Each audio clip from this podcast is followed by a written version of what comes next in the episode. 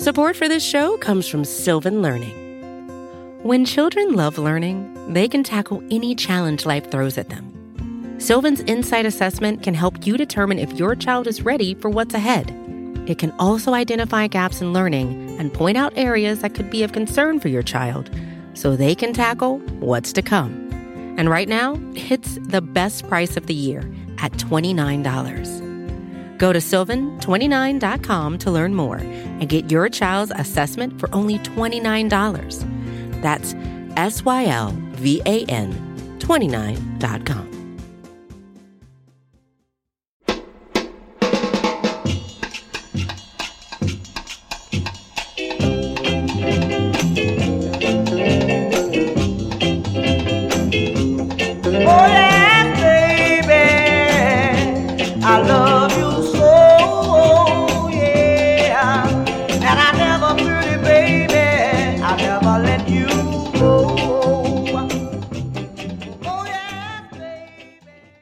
Welcome back. This is the Gastroenteritis Blues. I'm Steve Lippman with Emily Anderson and Dan Volpone. Hi, guys. How are you?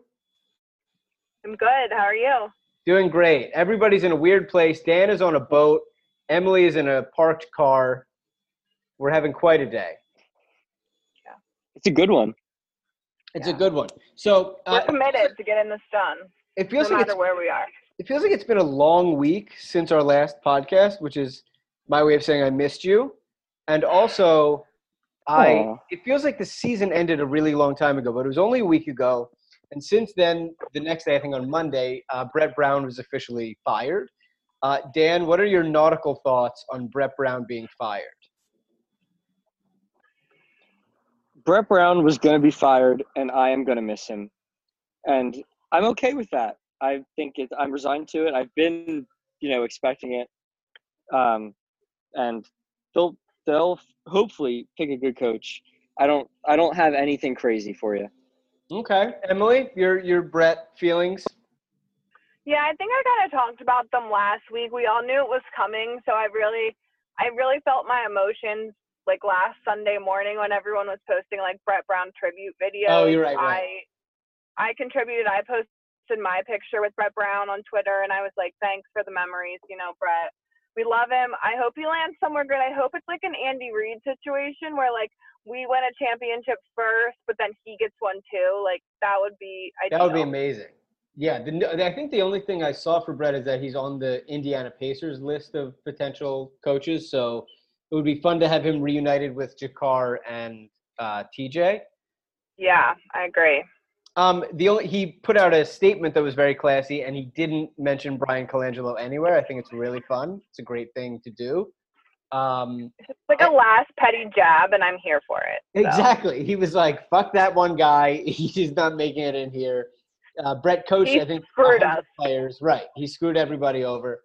Um, so yeah, and then the other news that came out was that Elton Brand is going to stay on in the front office, but it sounds like there are a lot of changes coming to everybody but him. Uh, I guess I personally don't feel like I can believe that until we actually see it.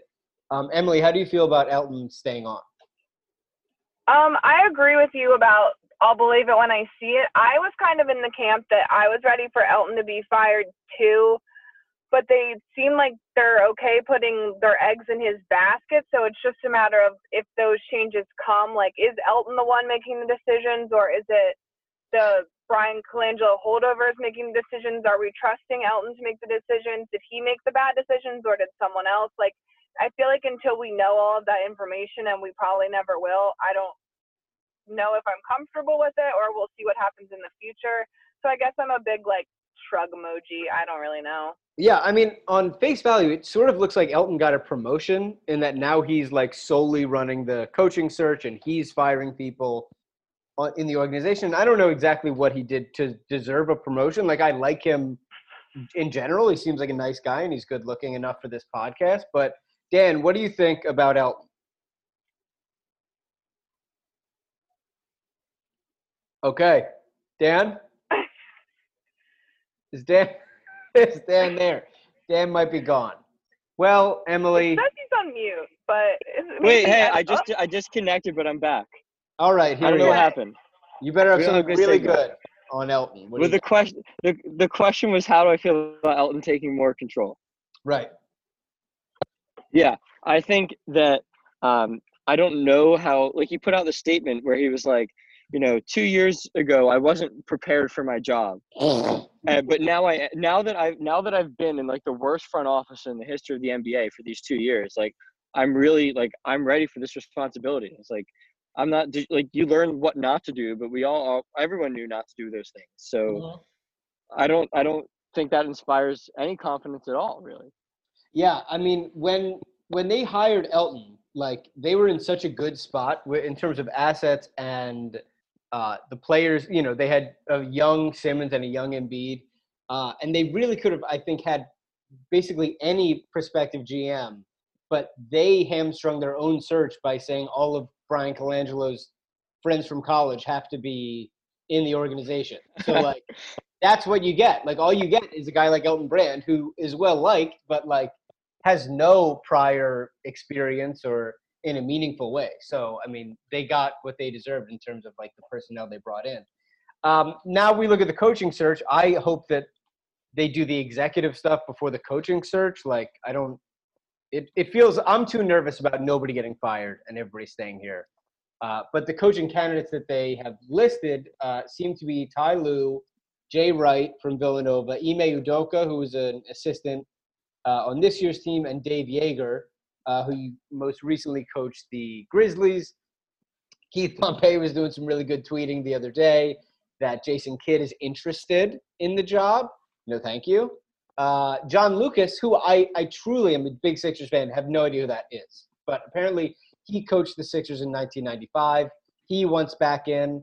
Um, what do you guys think about the short list as it is now? Emily? Um, so I think I'm on the record saying that I'm a big no on Ty Lue simply because they couldn't play the step over video anymore, and I think Mhm. that's more important than him as a coach. Um, and then Jay Wright, I think it's an interesting choice, but I don't think there's any indication that Jay Wright is even interested in leaving Villanova. Like, I don't know why you would leave that job for the Sixers. Like, leave a job where you have like infinite tenure and really can do no wrong to a job where you might get fired in two years. Like, he's just, I wouldn't do that right. personally. Um, and then I, Udoka is a good choice, but I don't really want to hire from within I know that's the whole think- thing. Yeah. We need someone to come in and you know if he's been part of this culture of non-accountability we need someone to bring in the accountability so i don't know that i like love any of these choices Yeah. What do you think, Dan? personally It was it was better than I expected when I saw the list, honestly, because I was kind of expecting, you know, like anyone who's ever called a game on ABC to be on the list. So like the fact there's not a Van Gundy or like Mark Jackson on the list is like right. that's pretty reassuring. At least they're not just like, you know, oh Josh Harris has heard of this guy, like let's bring him in for an interview. Right. Because no, I don't want any of that.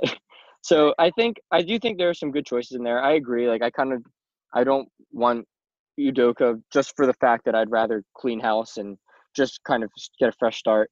But um, if like if you look at you know some of the other guys on the list, I'm like besides for the fact that you know it wouldn't you know you couldn't play the video, which is a bummer. I'm fine with Ty Lue. I'm fine with Jay Wright. So I think, but I mean I agree. I don't know why he would leave, but it's at least yeah a good start where it's like jay wright they see these are some competent people.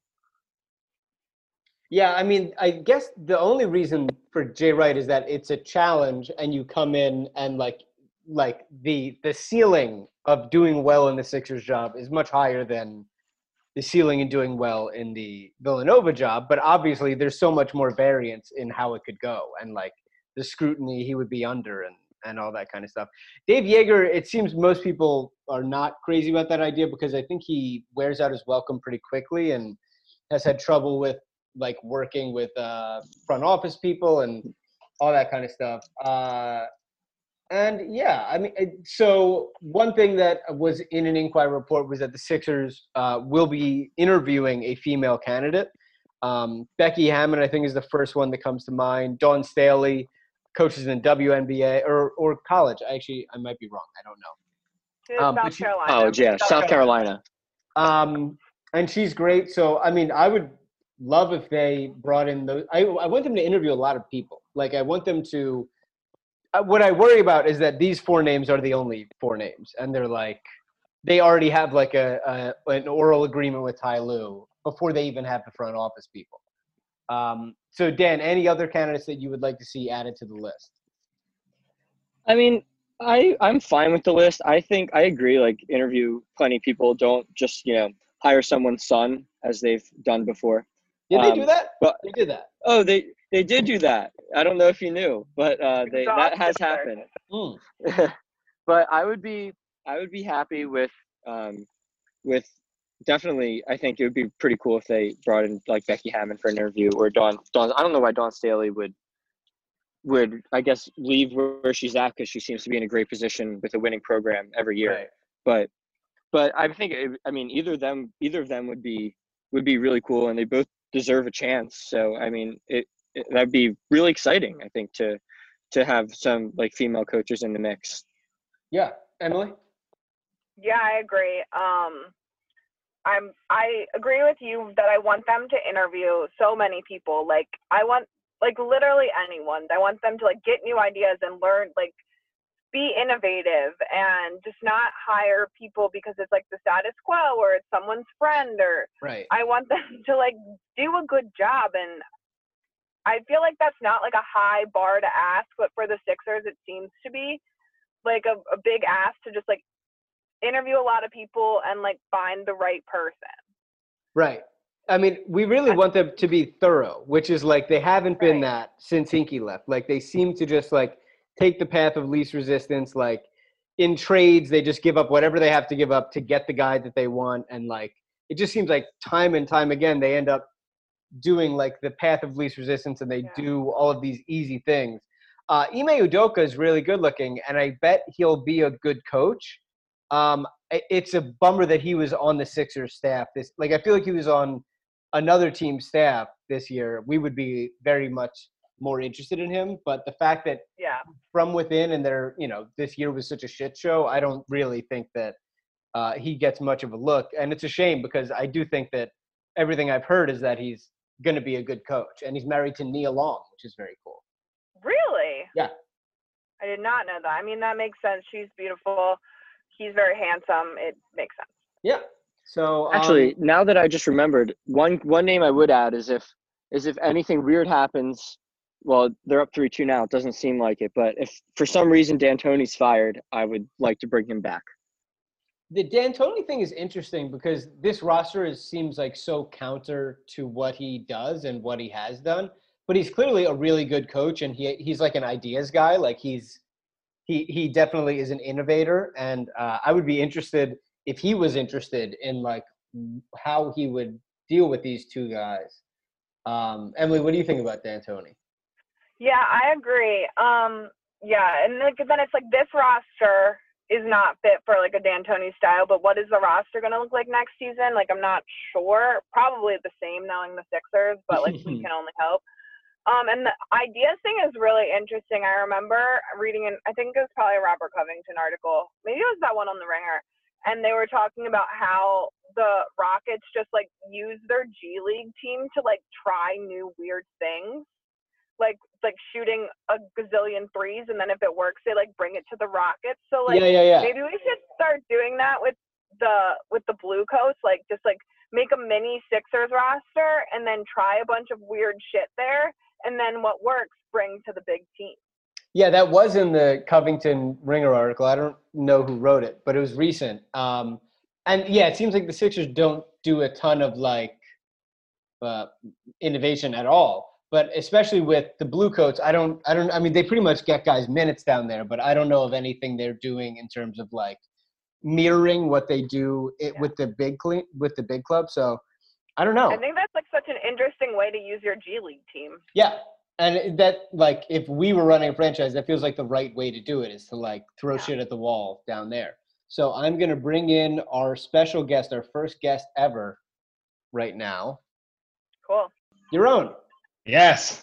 How are you? Thank you so much for joining us. Uh, there we go. Okay. Sorry about that. yeah, of course. Uh, that's Emily Anderson and Dan Volpone is here. Uh, you are our first guest ever Uh, Oh, we're very happy to have you. Uh, how are you doing? I'm okay. I see I'm in the uh, sun, whatever. Is that okay? Do you care if I'm Oh yeah, it doesn't like matter. this? Yeah, it's just audio. Okay. I'm good, Yeah. guys. What about you? Thank you for having me. Dan's Doing on a great. boat, so Oh, there you go. That's right. um, so the last time you and I talked was uh, basically with the release of your book, Tanking to the Top, which I love and can't highly recommend enough. Um, I was very interested in afterwards. Obviously, people love the book, especially people in our particular universe.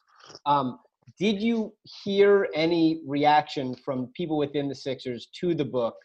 Did anybody reproach you for certain stories that are in there, and uh, what kind of stuff came back to you from from the Sixers end? Um, okay, so it was a weird situation because the book came out March 17th, which I believe was the week the world shut down. Um, I Right. think the NBA actually shut down on that week, if I remember correctly. Um, so yeah, normally a book like that comes out. You this uh, you know, the cliche for sports writers is like if you criticize about it, you make sure you show up in the room the next day. Um, that was sort of removed. That ability was Right. removed from me to be able to do that. Um, so no, I went a while without hearing directly. It wasn't like when it came out that anybody specifically reached out and said, "You bleep hole, what is this?" Right, um, right. or stuff like that. There have been some, uh, which I probably can't fully share. It's become very clear that a lot of people around, some people around the team and within the team, um, were not happy based on ways and things they've, uh, ways they've treated me since in, the- in the process. Nice. yeah, of other requests via, via either media requests or to get on a press conference or things Mhm. like that. Um, that's become very clear. So that's the answer to that, um, especially that, and in the wake of um, you know everything happening, the whole thing going to shit this week or last week, whatever it was. Um, so yeah, that's a show. Yeah, I'm not sure if I'm close. So it's like I got a call from like Josh Harris saying you're Mhm. an asshole. Like, well, how dare you? What is this? But and I don't even know if it goes up that high. But there have been a few uh, correspondence with, let's say, and Sixers and outside the Sixers people, um, where it's become clear that there are some issues.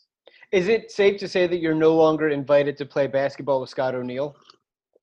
That's a good one. I never played with that. To be honest, I actually think that was all weird anyway, right? I mean, this is a whole separate conversation. Like, right. I don't know. There's a media. There's a there's a valid. Listen, I get it. Like, and it's hard. Scott O'Neill's doing that. As a reporter, it's funny, right? You're supposed to keep up a barrier. I'm all for playing ball, and that's fun and stuff like that. Scott O'Neill's doing that for the reason that um, he wants to he wants to humanize himself and like you know in the Sixers and make the people covering the team like the Sixers more. Um, Right. So there's a valid argument to be said. You shouldn't be doing that anyway. Like you're not supposed to accept free things. We all take Sure. free food and whatever, or we pay a little bit. But so, but I, yeah, I was never, I never did that before. Um, I yeah, I wonder if I'm on, you know, five years from now when we're all allowed to actually touch each other, if I'm on the uh, official email list for that. We're all going to be waiting with bated breath to see if you're on the short list. Emily, you got one? Uh, yeah, so I had listened to your interview with Zach Lowe, and you guys kind of go through like three inflection points of what went Yes. wrong in the Sixers, be it Markelle Fultz's not being not good, uh, the Tobias trade, and Jimmy leaving. So we were wondering, um, like, what would you say, are any of those the most to blame for the Sixers' current state? Is it something else? Like, what do you think is like the number one culprit?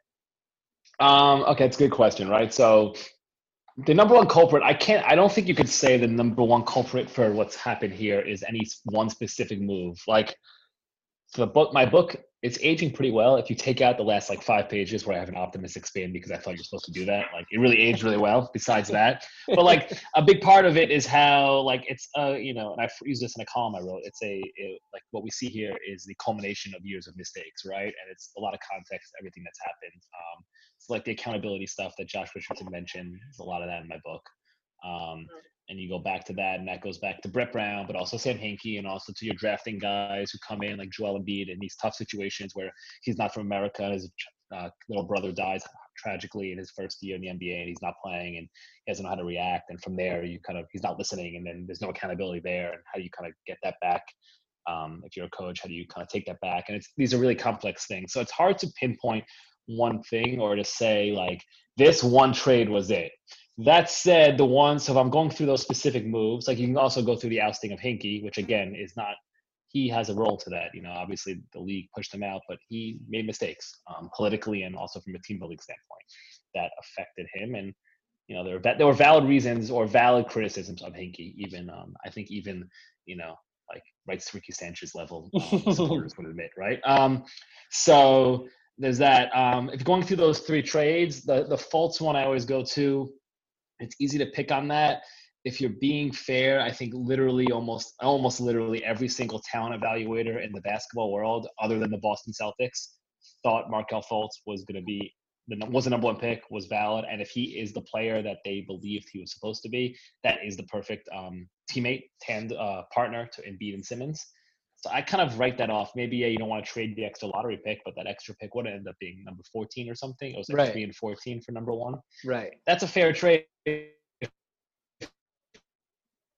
for a guy who you, if Fultz is what you think he's going to be. So I'm going to have um, to me, the, to buy, I go the best trade and contract is really bad. give gave Tobias and then signing him to that. Um, those asset, that many assets normally are, that's kind of thing that gets you like a superstar. Um, and then more than the Jimmy Butler, um, more than not signing Jimmy Butler, it's that because again there were valid reasons to that. And like we talked, you guys know these, you know, Brett Brown and him, their relationship. Uh, ben Simmons making clear that that was not something he was a fan of. Um, Jimmy Butler running the half court offense. It's more just how you allocate those resources. Um, you know, I'm not saying they could have got him, but like you'd rather a Malcolm Brogdon wing type as opposed to another big. Um, so if you ask me the biggest one, that that to me, I might go the Howard, I might go the Horford one because this uh, it's either the, Tobias trade or the Horford one. Um, I think the Horford one was the most. Um, it was the easiest to question in the moment. I guess that's how I'd say, right? The Tobias right. thing, like, okay, it was a bad trade. They came. I mean, we always say they came close. They would have had to win the conference finals, but they they were they had a legitimate shot to win a championship last year. If they do that, nobody cares if they gave up an extra draft pick. Right. Right. Dan. Yeah, so I was wondering what you thought about looking forward like I know at least from like the Philly fan perspective, it's really easy to be like anything we can do to kind of get off the bad Horford and Tobias deals. But then Elton Brand kind of speaking uh, to the media recently said, you know, he thinks Al Horford can be a good piece on a winning team. Which I mean, obviously he's not going to bash a player who's on the team publicly, but but do we expect big changes or or is the or is you know the front office going to kind of look at it and say, you know, we're just going to, you know, keep these guys. We're going to keep Tobias and Al. They're too hard to move. You know, we'll do our best with them and we'll try to put pieces around them. Like, is it going to be a big off season or kind of just a minor thing? Um, I think the answer to that is they're going to try. At some point, it's going to be a question of how much, like, how how desperate are you to make the change, right? I, I know it's kind of a answering your question with another question. Like, you know, Elton Brand can't come out in that press conference and say, "I want to trade Al Horford," then nobody's going to offer him anything, right? It takes away all his leverage. So he has right, of course, yeah. You know, at, at some point they should probably leak through somebody. Hey, we're going to keep Al Horford. He looks great. Things like that, right? Um, you know, that's that's the move. That's how you play it out. Um, they have eyes, like they saw how this went. Um, right. They're, they're pretty they're pretty valid. They they like they're, they're contrary to what many might believe, they're not completely idiots, right? Like they're not. Um, and, and I do think there's something to be said. I do think the front office is going to be more of a traditional model, whereas Elton Brand will be the key and lead voice there. Again, maybe you're worried that worries you if you're a Sixers fan. Valid. We'll have to learn, right? See how um how uh you know how, how good he is at evaluation and making these kind of decisions and things like that. Um, but I expect them to try trading Horford for sure. Um, it's it, it's hard. I mean, they're in a pandemic, so teams don't want to take on extra cash, and you're gonna have to give up something else. And who wants a center anyway these days? Like, you know, Richaun Holmes would be a perfect backup center. He got what he get like five million in two years or something, right, like whatever the contract right. was. Um, that's the kind of thing that that's what backup centers go for, not whatever Horford's deal is. Um, so that's going to be the difficulty, and the idea of you know the, the old move might be like how the Nets built their team, where you take other teams over, um, bloated contracts for the tax basically of a draft pick. Um, that might those there might not be as many um, takers in that regard, given the current financial state of teams and the league, and who the hell knows what the CBA is. It's just between the the the questions ahead for the Sixers and the entire league, it's so hard to predict what even the options are. Support for this show comes from Sylvan Learning. As a parent, you want your child to have every opportunity, but giving them the tools they need to tackle every challenge, that takes a team. Now more than ever, educational support tailored exactly to what your child needs can make all the difference. That's why parents have trusted Sylvan Learning for 45 years as the ultimate teammate in their child's educational journey. instilling in them a love for learning and a passion for reaching the next level. And Sylvan's Insight Assessment can identify gaps in learning and areas that could be of concern for your child. It's a 360 degree view into your child's learning that you can't find anywhere else and helps ensure that your child didn't miss something in school that might put them at a disadvantage in the future. And right now, it's the best price of the year at $29. Go to sylvan29.com to learn more and get your child's assessment for only $29. That's S Y L V A N 29.com. Right. So speaking of the front office and of Elton, um, it seems what what seems clear now, and we're recording this on Sunday it, a week ago, the Sixers were swept by Boston. What seems clear now, obviously Brett's gone, so they're going to hire a new coach. Um, Elton will be staying on uh, Mhm. with it seems like a more control than he had before, which we were just talking about this. I'm not sure what exactly he did to deserve like a promotion, but sure. Um, and it looks like there will be changes to the front office other than him. Every day that goes by that there isn't an announced like firing of the people surrounded, you know, Colangelo's buddies that are still there, it makes me nervous that like they're just going to sort of shrug and keep everybody on and get a new coach, which was my ultimate fear. Um, how confident would you be in meaningful changes to the front office personnel uh, other than Elton? Okay, uh, so I'm gonna use a different word. I, think if you're a fan, I get why you know you call for fire everybody, right? I get it. I do think the changes you're looking for have happened. So, okay, Alex Rucker is like, like the number two guy. Everyone, I assume people listening to this podcast, like, do we do we know how Alex Rucker is? Do I have Yeah. to go? I know this is like you know inside Mhm. inside baseball, but um, Yeah. you know, the number two guy, the executive. Rucker and like, Cohen. Think- Yep. Yep, every yeah, every basketball, every Sixers fan wants those guys out. I don't necessarily know if you have to fire. Like I think that key changes have happened already in terms of what Elton's saying that he's going to be the lead voice. Um, what he said, the lab model hasn't worked for us. Whatever he said, right? Which he was asked about Scott O'Neill. He's Right. I think that was his answer, right? So it's Right. been made it clear that he's going to be the lead voice, and that Scott O'Neill will be having a um, major impact or say in basketball, purely basketball decisions. Those two things there are the changes you like you're talking about, right? Ned Cohen, I don't know. I'm not in the building. None of us know. So Ned Cohen could be really good at salary cap stuff and liaising with the league office and I don't know whatever else you know lawyerly type stuff. Might be great around there if you're not just if you're not offering him the ability to yay or nay on this draft pick or trade, right? Um, Rucker could be really good at running models. You know, analytics is obviously his thing. Running models, a good analytics mind. Sometimes the basketball analytics conversation gets twisted because I think you know a lot of people associate you know how to look at. You know, basketball analytics does not mean just looking at numbers. It knows how. It, it means knowing what questions to ask and how to input those into models in ways that tell you things about in um, in numerical ways. There's like a disconnect there that sometimes people don't pick up. Might be really good at that. You just don't want him making your decision input. So I don't know. So I think that the changes have already happened there. The rest is evaluation. I guess seeing who can work with who and who with what and what their skills are. I don't know their skill. None of us really know. You can all get our gossip, whatever. And Right. I can talk to person X or Y and hear this, and they can tell me that. But I don't know. You're not in. You know, even even the report really plugged in. You're not getting. You're getting so, like the morsels we're getting are so tiny of what actually goes on in an office in terms of the what goes into a decision in terms of these guys' specific skills. There might be a word like there might be a reason Elton wants to keep them around or Josh Harris wants to keep them around. I get what you're saying. I get my answers. I'm repeating is that I think those those changes have happened already. Okay. I never thought about that. That makes me feel like a little better. See, look at that. You're helping. Yeah, Help. that's what I'm here for. so I think that um, this new front office with Elton making a lot of decisions, we think what one of the biggest decisions they're going to have to make in this off season, besides you know tweaking the roster, is hiring the new coach. And so we were just Mhm. wondering, like, what what is like the main quality or qualities of this new coach that the Sixers need to find to like in order to make this thing work?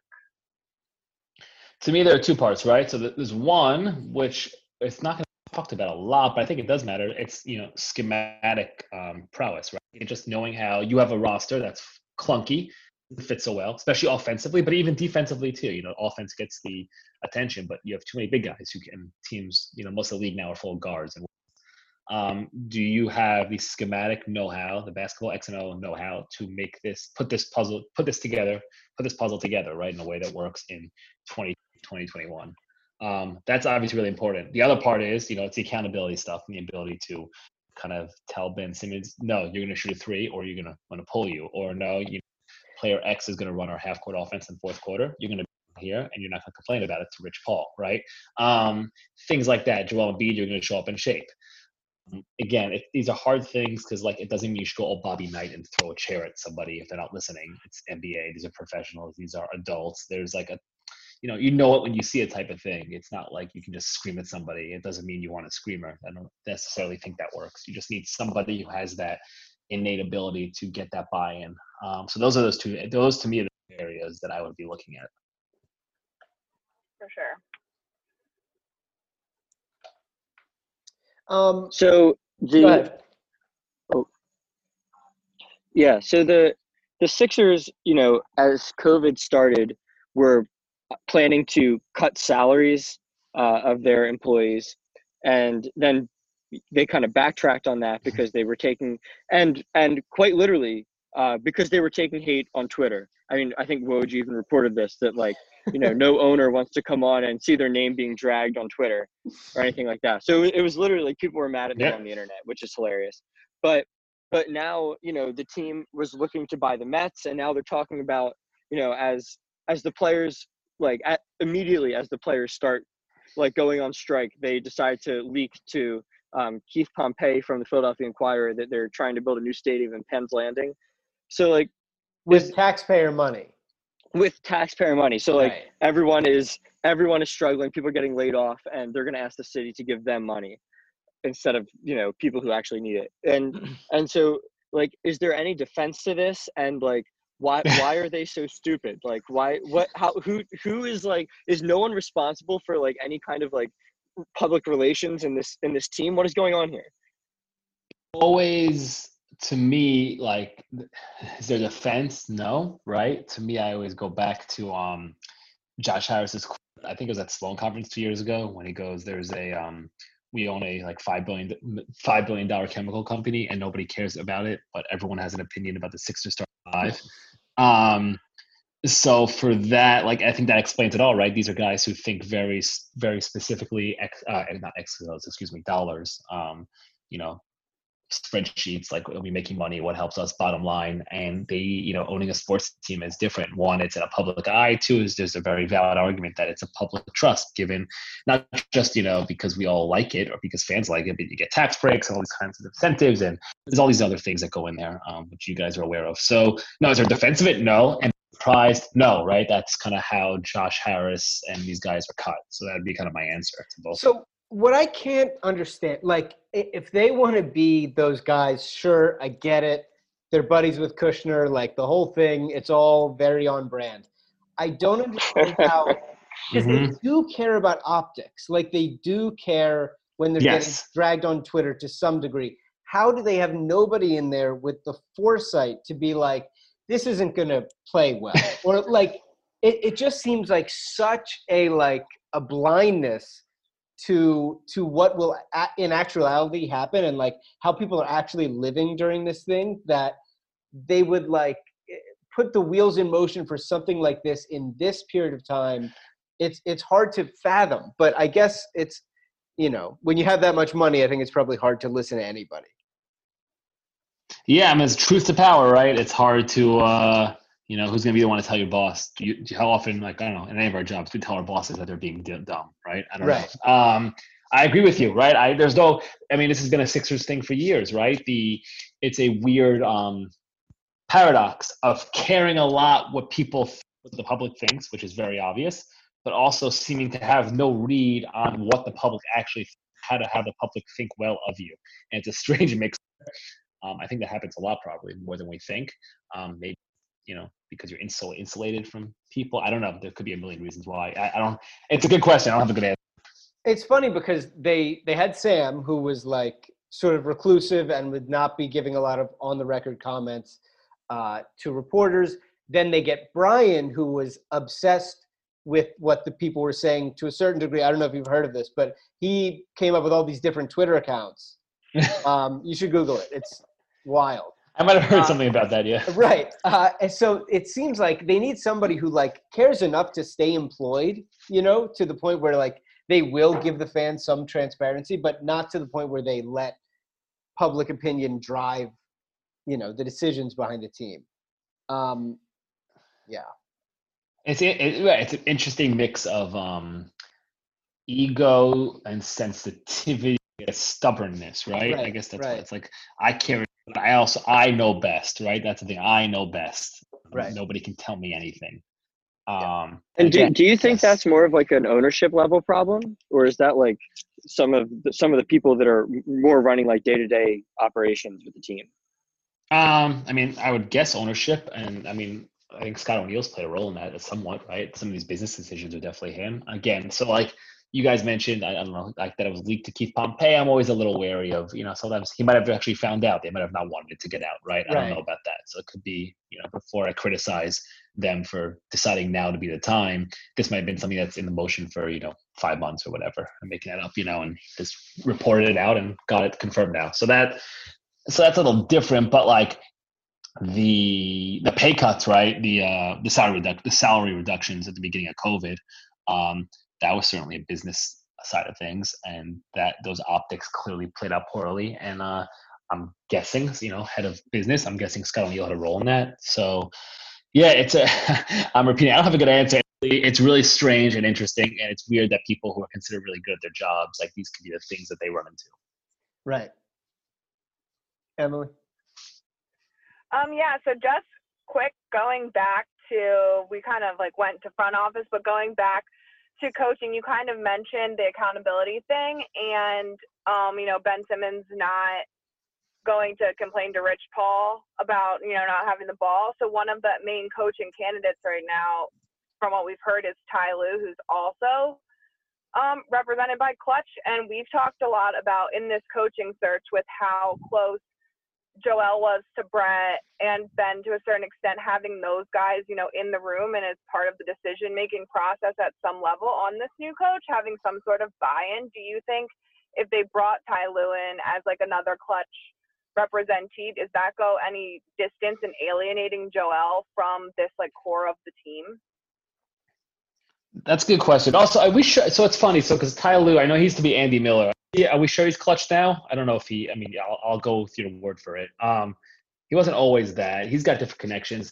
It's a good question. My answer, I think Ty Lue would be a really good, a really good coaching, um, coaching option for the Sixers. That's kind of my answer to that, right? So I, you're going next level with it. I think on the ground, Ty Lue clearly demonstrated ability and understanding and capability to deal with superstars and egos and high pressure situations that are under the spotlight, right? And that's and he's a player. He's got the championships as a player and as a coach. Like these are he has all these things if you're looking for to check off.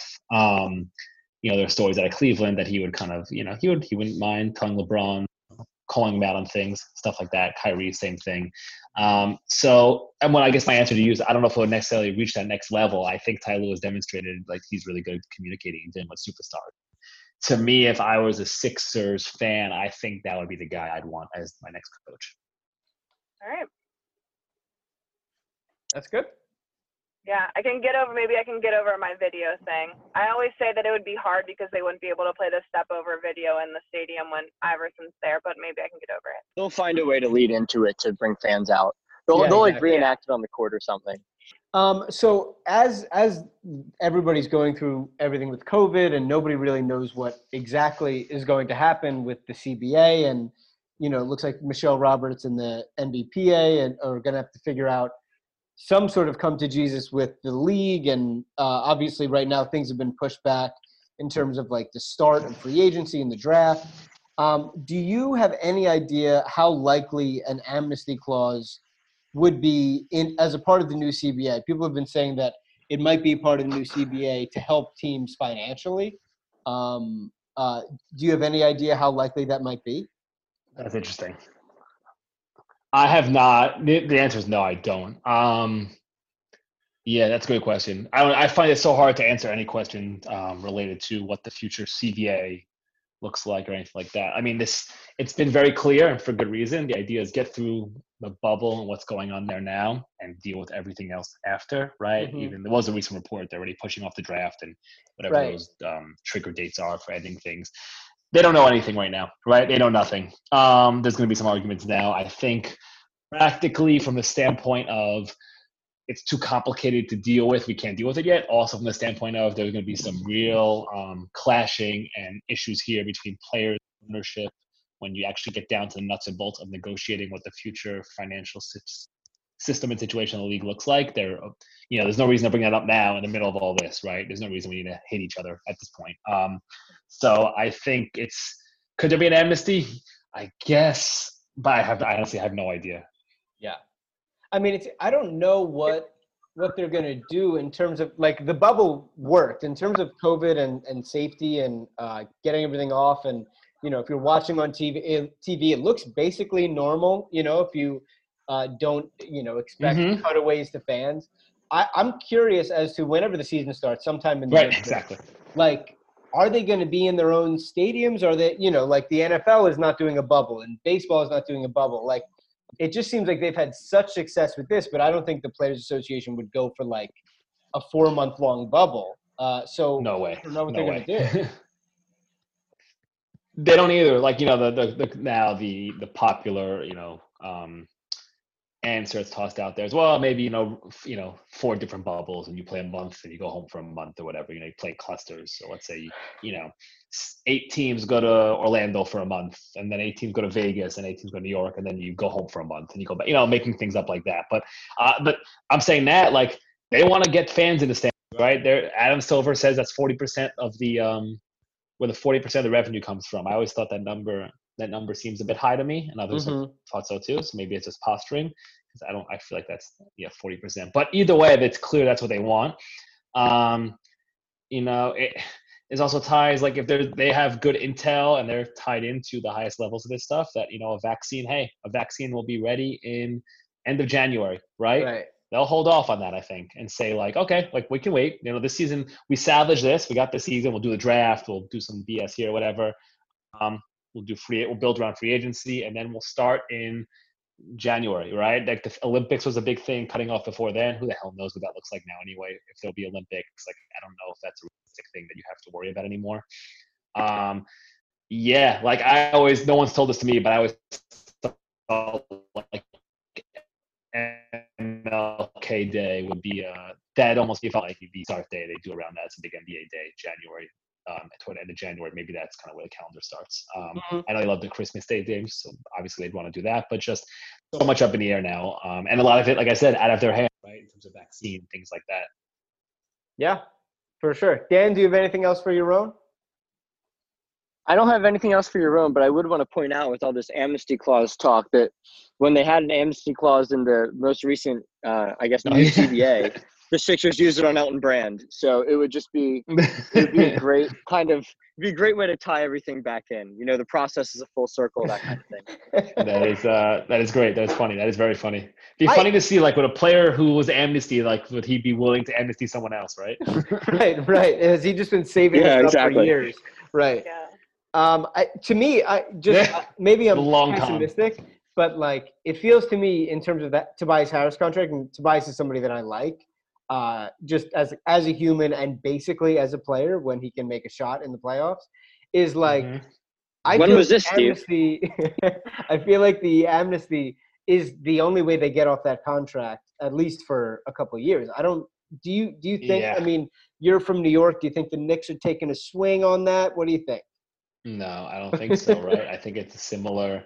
Well, it's always like, okay, let's call up the Knicks or the Kings, right? And Right, see if they'll right. bite. Um, do uh, no, I don't think so. I don't think so. It's too many years, right? There's so many years. Horford, you can Horford, you can move. You can Right. move Horford. Um, you attach something to it, but the years are fewer. You can do it. Like you know, Tobias Harris for Chris Paul is the one fans love to talk about. I'm sure. Um, why would the Thunder do that, right? If Tobias had two years on his deal left, they might consider it. Right. Nobody wants that for so many years. Um, so yeah, no, he's going to be here for a while. The good news is his skill set does fit I mean, it's funky because he should do more. And he's like, he it should fit better than it does. But he's not. It's not a complete disaster if you have other guys around. him. the problem is the contract. Right, right, and and and it's also like how do they get those other guys around them that are good enough That's while his cap number is on the book. Exactly. So Exactly. it's- it's- exactly. It's tough to do both things at once. Um, Emily, do you have anything else for your own? No, I think I'm good. Just thanks for coming on and answering all of our questions. Yes, you were our first guest. It was so nice to talk to you and, and see you. Uh, so your book is available now, Tanking to the Top. Uh, I can't Yes. recommend it enough. I love that book. Um, Agreed.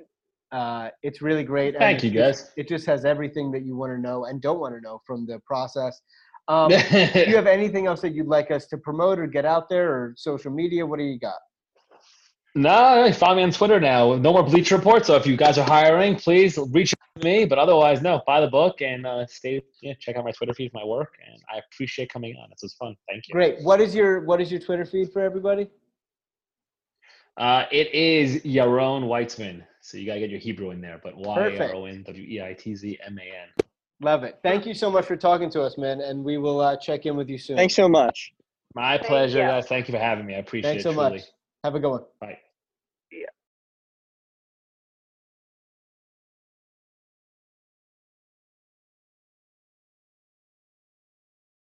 All right, guys, it's us again. Do we have anything else we want to say before the Dan? How's the boat? All right, so I got off the boat to to improve my like connection, but now I'm watching. I'm watching like my roommates on the boat, and I'm getting a little jealous.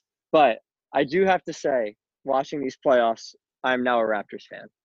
Oh, really? Ooh, no. Well, I I can't. I can't. It, there's four options out of the East, and they're the, the the the most tolerable out of the choices here. Yeah, I think I agree with that. I disagree. And we don't. I don't need anyone else being happy. Like they already won. They're not gonna like. I don't need new happy. Like new people who are gonna like New shit on the. Sixers. Like Emily, what Bills, about you? anyways. I have to say, I I guess I'm rooting for the Bucks. It's not like a sexy choice. It's like kind of like a stock choice, but like I can't get over four bounces. Like it's still triggering for me. Kawhi naming his shoe that was too much for me. Like I'm not He over did? it, and I Kawhi He named the Yeah, shoe. like- his new like shoes are like called like four bounces. that is a, a, like a terrorist act of terrorism. Exactly. Yeah, that's not. I hate that so much. I'm not, and I'm not over it. Like it's seared into my brain, so I cannot wish like anything good on them. No. And then Yeah, but obviously, Emily, how are you gonna deal with trust the results? No. what? How are you gonna deal with trust the results?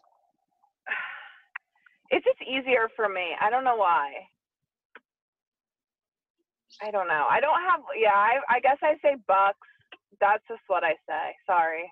I um, can't. I can't get over it. I can't get over that game, Game Seven. I remember like where I was. I cried in a bar. Like I can't. oh It's no, seared into my head. awful. Yeah. I Awful. cry a lot. In case you guys didn't know All right, about so uh, we should get you guys out of here. Dan needs to go back onto the boat with his friends and have fun. Emily's been in a car for like two hours now.